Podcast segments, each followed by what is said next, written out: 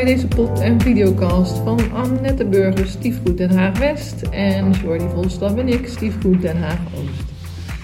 Dit is een exclusieve serie met de titel Samengesteld gezin, wat nu? Dit is aflevering 8. Vanuit het Vision in Den Haag beantwoorden wij vragen over het samengesteld gezin. Als jij een vraag hebt, mag je deze mailen aan annette.stiefgoed.nl of jordi.stiefgoed.nl. Dat schrijf je J-O-R-D-I-E, apenstaartje stiefgoed.nl. Eh, we hebben weer een eh, vraag, Annette. Ja, ik had een vraag van Astrid, die eh, niet als brief, maar die had ze mij meegegeven. En eh, Astrid en Hans zijn een koppel. En vooral de ex van Astrid, die bezorgt voor een hoop lawaai. Eh, hij is met veel zaken eh, oneens, zoals Astrid dat doet. En ehm, ja, ze wordt eigenlijk een soort van helemaal gek van, eh, van haar ex. Ze hebben een, een zoon en een dochter. En dat heeft heel veel invloed op haar huidige relatie met Hans. Ja. En dus de vraag was, eh, ja, weet ik, twee mannen en eh, ehm, die ex doet dan eh, ex, ex- extreem moeilijk. Dat heeft zoveel invloed van, ja, wat kan ik doen? Eh, ik, ben, ik, ben over die scheiding heen en ik merk dat ik er heel veel last van heb. En eh, de kinderen krijgen daar last van. Hebben jullie tips? En toen zei ik, ik neem hem mee naar onze Ja, aflevering. Precies. Dus ja. eh, Astrid, deze is speciaal voor jou. Ja, ja, en, en eh, want je zegt, hebben jullie tips? En eh, wat, wat specifiek vragen ze om, om tips? Waar gaat het haar dan om? Want er- hier kun je van alles over vertellen natuurlijk. Ja, het gaat vooral over het stuk wat zij doormaakt met haar ex. Dus er is een ouderschapsplan, er, de- er is een omgangsregeling, co-ouderschap en toch geeft het heel veel ruis en heel veel bagger. Ja, ja, en wat je ziet is dat de relaties in het nieuwe samengesteld gezin eh, ontzettend kunnen lijden onder het conflict wat er nog is met eh, de ex-partners. Hè? Dat Ja. speelt zo'n grote rol in, eh, in, het, in het huidige leven eigenlijk en ook binnen die nieuwe relaties. En vaak zie je dat terug in eh, samen kijken naar berichten die continu binnenkomen, eh, goede berichten hè, via de telefoon, goede WhatsAppjes terugsturen. En welke woorden moeten we dan gebruiken eh, om, om datgene voor elkaar te krijgen wat we willen. En dat kan bijvoorbeeld conflict vermijden. Hè, maar ook hè, van, de week werd er weer dat en dat gezegd. en daar dan vervolgens het gesprek mee weer over aangaan. Dus dat, dat conflict en dat gedoe en dat geruzie, dat vraagt heel veel aandacht. Dat noemen ze ook wel eens het, eh, het zuigende effect van het conflict. Waardoor eigenlijk alle ogen gericht zijn op eh, het conflict tussen de ex-partners. En dan soms ook wel bij de nieuwe partners een gevoel kan ontstaan van... hé, hey, ja maar, en ik dan? Ja, Hè, precies. in Ja, deze nieuwe relatie. ja ik, eh, leuk dat, dat, dat, dat jij dat zo noemt. Weer, dat is een nieuwe voor mij. Ik heb het zelf ook altijd over dat als je zo uit elkaar gaat en als dat het effect is van jullie scheiding, dat is eigenlijk altijd per definitie op een bepaald moment dat er een bommetje afgaat onder, een, onder de nieuwe relatie. Mhm, mhm. Omdat je dat, de, eh, de kinderen hebben er last van, dus die gaan dan meestal eh, een loyaliteit, een partij kiezen voor eh, de andere ouder en die gaan dat afreageren op de nieuwe partners. Mhm. Dus vroeg of laat. En dan denk ik, oh, als mensen dat zouden weten, dat ze er later nog zoveel last van zouden krijgen, zouden ze dan niet op een betere manier gaan scheiden. Ja. Ja, dus dat sowieso. Maar goed, daar kan Astrid niks meer mee. Want Mhm, Astrid mhm. is natuurlijk Ja. al, eh, al gescheiden. Ja. Eh, dus als dat heel veel conflicten op, oplevert. Ik vind trouwens, eh daar is een boek over. Blijven staan ondanks de storm. Ja, ja, bekend boek, ja. Een hele goeie. Die raad ik ook wel heel vaak aan aan eh, koppels. Ja. En ook dat we daar eigenlijk op een bepaalde manier samen doorheen gaan. Ja, en dat boek is, eh, de titel is gericht op ouders in een conflictscheiding. Hè? Maar ook als er wat minder conflict is, is het nog steeds een boek, goed boek om door te lezen over, over hoe doe ik dat nou met mijn ex-partner. Ja, want je zei, gaf net al als, eh, als voorbeeld, hè, er komen berichtjes binnen, er komen Mhm, appjes mhm. binnen. Ja. Ehm, ja, ik, ik, niks menselijks is mij vreemd. Dus ik herken dat als er iets binnenkomt en, er zit een, en dat brengt mij uh, in een bepaalde staat van, uh, van emotie, Mhm, mhm. dat je dan heel snel de neiging hebt om terug te reageren. Ja, En ja. ik weet, een van de tips in dat boek is ook van, laat het even bezinken. Ga niet als een malle direct reageren. Eh, maar zorg dat je een afspraak met jezelf hebt of met je, met je nieuwe partner om 24 uur later minimaal te reageren. ja, ja. En dat is dan nog naar de ex-partner. Ja, Want het gebeurt natuurlijk ook vaak dat het binnen de relatie, hè, als, eh, ehm, als voorbeeld, ik, weet- ik weet nog in het begin als mijn eh, partner iets zei over zijn ex, hè, als ze ruzie hadden, dat ik ook geneigd was om zelf ook heel snel te reageren. Hè. Dus niet alleen naar haar toe, of, of dat hij snel reageerde naar haar, maar ik, ik reageerde ook in wat hij tegen mij vertelde. Hè, dat ik zei, nou belachelijk, of eh, nou misschien moet je dat zo of zo doen. Maar ook daar is- die vertraging eigenlijk nodig. Van hé, wacht even. Eh, ja, in dit geval aandacht voor je partner in wat hij vertelt, wat hem raakt in het conflict met zijn ex. En daarbij blijven. Ja. Dat is wel een lastige. over, Want Ja, dat is een lastige. Ja. Zeker als je het als vrouw ook op, of, of als je het man op wil nemen voor je partner. Eh, en in feite heb je het ongewenste effect dat het, eh, dat het conflict alleen maar groter wordt. Ja. Als je ermee gaat bemoeien. ja, precies. Dat het conflict groter wordt. Nou ja, in die zin, je krijgt ook. ehm, je krijgt aan weer twee kanten krijg je conflict. Er is dan conflict tussen de ex-partners en er is conflict tussen de eh, partners in het nieuwe gezin. Hè? Dus, dus, dus eh, zo wordt het alleen maar groter. En dan zeg je ja, van, ja is, het, is, het, is het dan eh, is dat makkelijk? Nee, dat is ook niet makkelijk. Dat is hartstikke moeilijk, maar wel heel erg nodig. Heel erg nodig, absoluut. Ja. Ik krijg vaak reactie, maar dan dwalen we eigenlijk een beetje bij de essentie van deze vraag weg. Maar vaak ook de reactie eh, dat eh, ouders eh, die dus in dat conflict zitten met hun ex, op een gegeven moment ook besluiten om daar maar niks meer over te zeggen tegen hun nieuwe partner.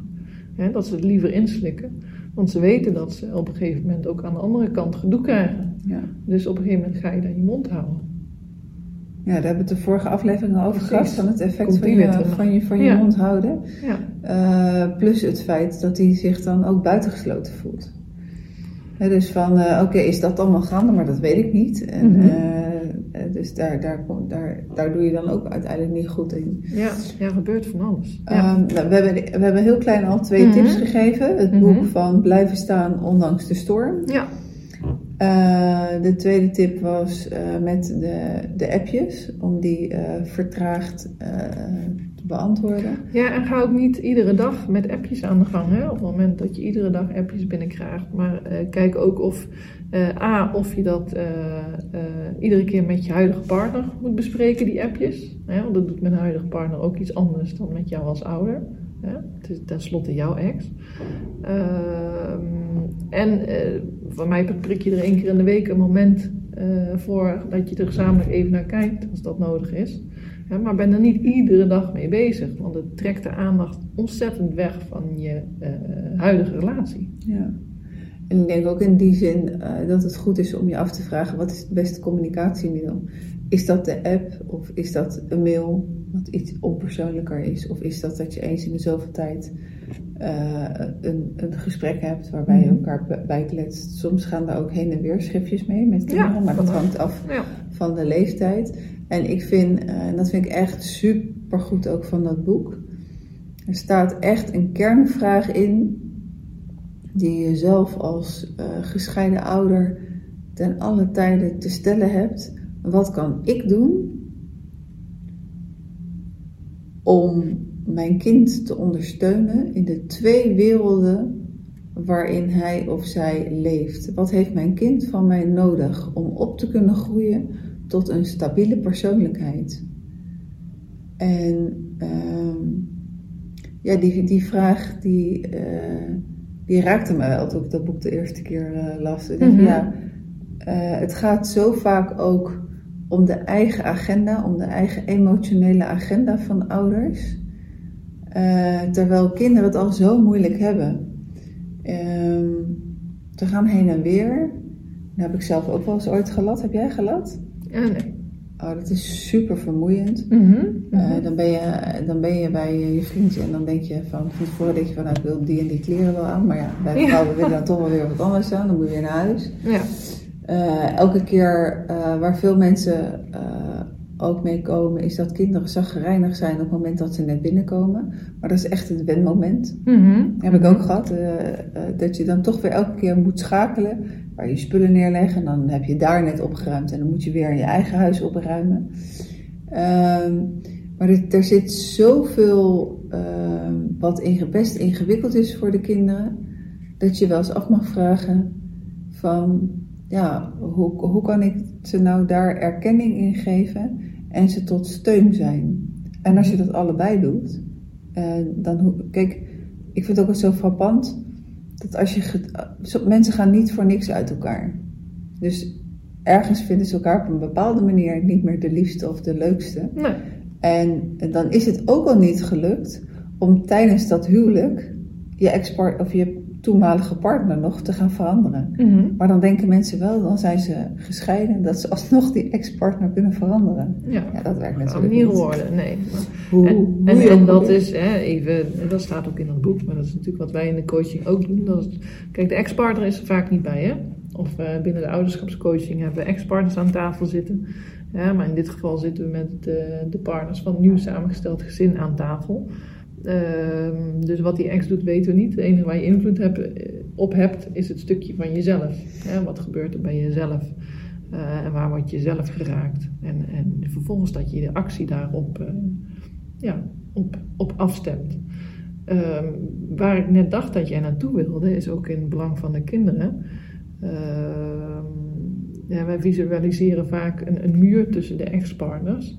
Om eigenlijk het, het partnerschap gescheiden te houden. En eh, daarmee aan te duiden dat alles wat met ouderschap te maken heeft, dat dat wel nog over die muur kan. Hè? En dan ehm, is, is, staan de neuzen van de partners in het nieuw samengesteld gezin staan, eh, richting de kinderen die bij hun horen. Hè, dus binnen, eh, richting stiefkinderen, maar ook richting eigen kinderen. En daar eh, mag de focus vaak weer naartoe. Eh, dus je draait eigenlijk de focus weg van het conflict, maar weer naar de huidige situatie in het eigen gezin. Namelijk dat stuk waar je invloed op hebt. Dus op het moment dat de, de kinderen bij jou in huis zijn, hè, dan, dan eh, kun je daar een beeld neerzetten op een manier van omgaan, afspreken met elkaar, eh, waar kinderen ja, een stukje basis in gaan ervaren en een stukje zekerheid in ervaren van dit is hoe het er bij papa uitziet en dit is hoe het er bij mama uitziet, zonder daar een oordeel aan te hangen en dat daar dus eventueel verschillen zijn. Hè? Dat is nooit 100% hetzelfde. Ehm, ehm, en op het moment dat ouders het oneens zijn met wat aan de andere kant van dat muurtje gebeurt, hè, dus moeder is niet eens met wat vader doet of vader is niet eens met wat moeder doet, ehm, dan wordt dat uitgestreden. Eh, terwijl we ook op het moment dat kinderen wat ouder zijn, hen de vaardigheden willen leren om eh, zelf te gaan duiden bij vader en moeder wat ze lastig vinden, waar ze moeite mee hebben, wat ze graag anders zouden willen zien. Ja, eh, noem een voorbeeld. Ehm, een, een, een vader die het er niet mee eens is dat moeder de kinderen alleen thuis laat en er is geen oppas. Ehm, dat kan over dat muurtje heen en er kan een conflict over ontstaan. De vraag is, ehm, hè, is was het voor de kinderen een probleem, ja of nee? Hè, kun je kinderen vaardigheden dan aanleren om bij moeder te duiden van goh, ehm, we vinden het niet prettig om alleen thuis te zijn. Ik kwam laatst tegen trouwens, die, dat de vader eh, een, een kind eh, van acht alleen thuis had gelaten. En dat, dat het de tijd was in de week van de vader, maar dat moeder hem op is gaan halen. Oké, ja. ja. Ja, dus het, het zijn Het is wel ook een- voorbeelden uit ja. de praktijk. Ja, precies. Hè. Hij komt wel eens vaker langs. Eh, maar dat kan ook gaan over eh, bedtijden. Dat, eh, dat, dat de bedtijden verschillen of dat er andere situaties ontstaan waarin kinderen best wel zelf wat taal mogen krijgen om bij hun ouders aan te kaarten wat ze wel of niet prettig vinden. En dat is niet altijd makkelijk, ook voor de kinderen niet, want ja, om, om, hè, dat hebben wij als volwassenen hebben wij veiligheid nodig om onze eh, zorgen eh, te kunnen uitspreken. Dat geldt voor kinderen natuurlijk ja, even goed. dus op het moment dat ze zich niet veilig voelen, dan is dat een uitdaging. Ja, en natuurlijk ook kinderen gaan het altijd uitspelen. Dat is niet anders dan in een kerngezin. Als ze van een moeder om uh, nou, tien uur naar bed zouden hebben mogen gaan en van een vader om, om negen uur, dan is het natuurlijk van ja, maar mama mag ik wel. En dat, dat uitspelen, dat is nu nog steeds. Mhm. en wordt het wat lastiger voor de ouders. Ja omdat ze zich tegelijkertijd dan ook irriteren aan, aan die andere ouder. Terwijl als het in huis is, dan kan er ook een irritatie zijn, maar dan is dat wat makkelijker weggewerkt. Ja, precies. Ja. Ja. Ik heb misschien ook nog een voorbeeld van, uh, als, als, uh, die kwam laatst voorbij, dat als uh, kind vertelde bij mama thuis van het weekend was niet leuk bij papa. papa heeft niks met me gedaan, ik heb geen aandacht gekregen, daar kwam het dan eigenlijk op neer. Ehm, dat moeder dit heeft aangekaart bij vader, omdat daar conflict over ontstond. Hè, waar het eigenlijk ook uh, goed is om het kind daarop te attenderen dat zelf ook het gesprek met vader aan kan gaan.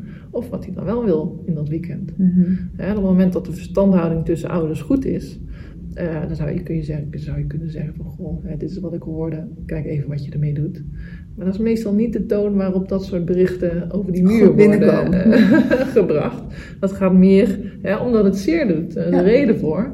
maar dat gaat vaak vanuit de verwijtende toon. En jij hebt dit niet goed gedaan. En jij hebt dat niet goed gedaan. Ja, en dan is het einde zoek. Hmm. En dan heb je conflict. En de vraag is of daar dan het kind bij geholpen is. want conflict is natuurlijk een van de de, ja, de ergste dingen voor kinderen om uh, te ervaren. Te Absoluut. trekt aan de loyaliteit. Ja. Uh, ik denk wel dat Astrid hier een stukje mee kan. Of in ieder geval behoorlijk mee kan. En ook in dat boek staat de rest nog, staat ook nog iets van verkeerslicht. Weet ik niet meer helemaal. Van iets rood, een berichtje even parkeren. Ja, ja. Ja, voor, ja dat gaat erover dat, uh, dat je je ex-partner ook leert kennen. En dat sommige, ja, dat je ook voor jezelf prioriteiten gaat stellen. Van hé, hey, met welke berichtjes moet ik iets? En welke berichtjes zijn bijvoorbeeld onvrede, dat ken ik en dat is morgen over. Uh, hè, die, kun, die, die kun je laten. Die, die kun je laten gaan, daar hoef je niet op te reageren. En sommige berichtjes zijn voor de toekomst. Ja. Hè? Nou goed, dat uh, is een mooie tip. Ja. ja. Nou Astrid, als jij uh, luistert en je zei dat je dat zou gaan doen, laat even weten of je hier iets mee kan. En stel anders een vervolgvraag. Dan gaan we afronden, toch? Ja, dat doen we. Nou, dan wil ik jullie eh, bedanken eh, voor het luisteren. Uh, deze podcast is nog een keer te beluisteren via iTunes, Spotify en Soundcloud. De videocast is te bekijken via YouTube, Stiefgoed Den Haag West of Stiefgoed Den Haag Oost. En wil je meer weten, ga dan naar www.stiefgoed.nl en kijk even bij de locaties. Dit is een exclusieve serie van Op zoek naar de liefde, het samengesteld gezin. Wat nu? En loop jij tegen ingewikkeldheden aan in jouw samengesteld gezin en heb je, aan behoefte, heb je behoefte aan meer rust en harmonie? Neem dan contact met ons op voor coaching van jouw gezin. Voor informatie en aanmelden, mailen naar annette.stiefgoed.nl en naar jordi.stiefgoed.nl. Dat schrijf je J-O-R-D-I-E. Apenstaartstiefgoed.nl. Dank voor het luisteren en wellicht tot ziens. Doei doei!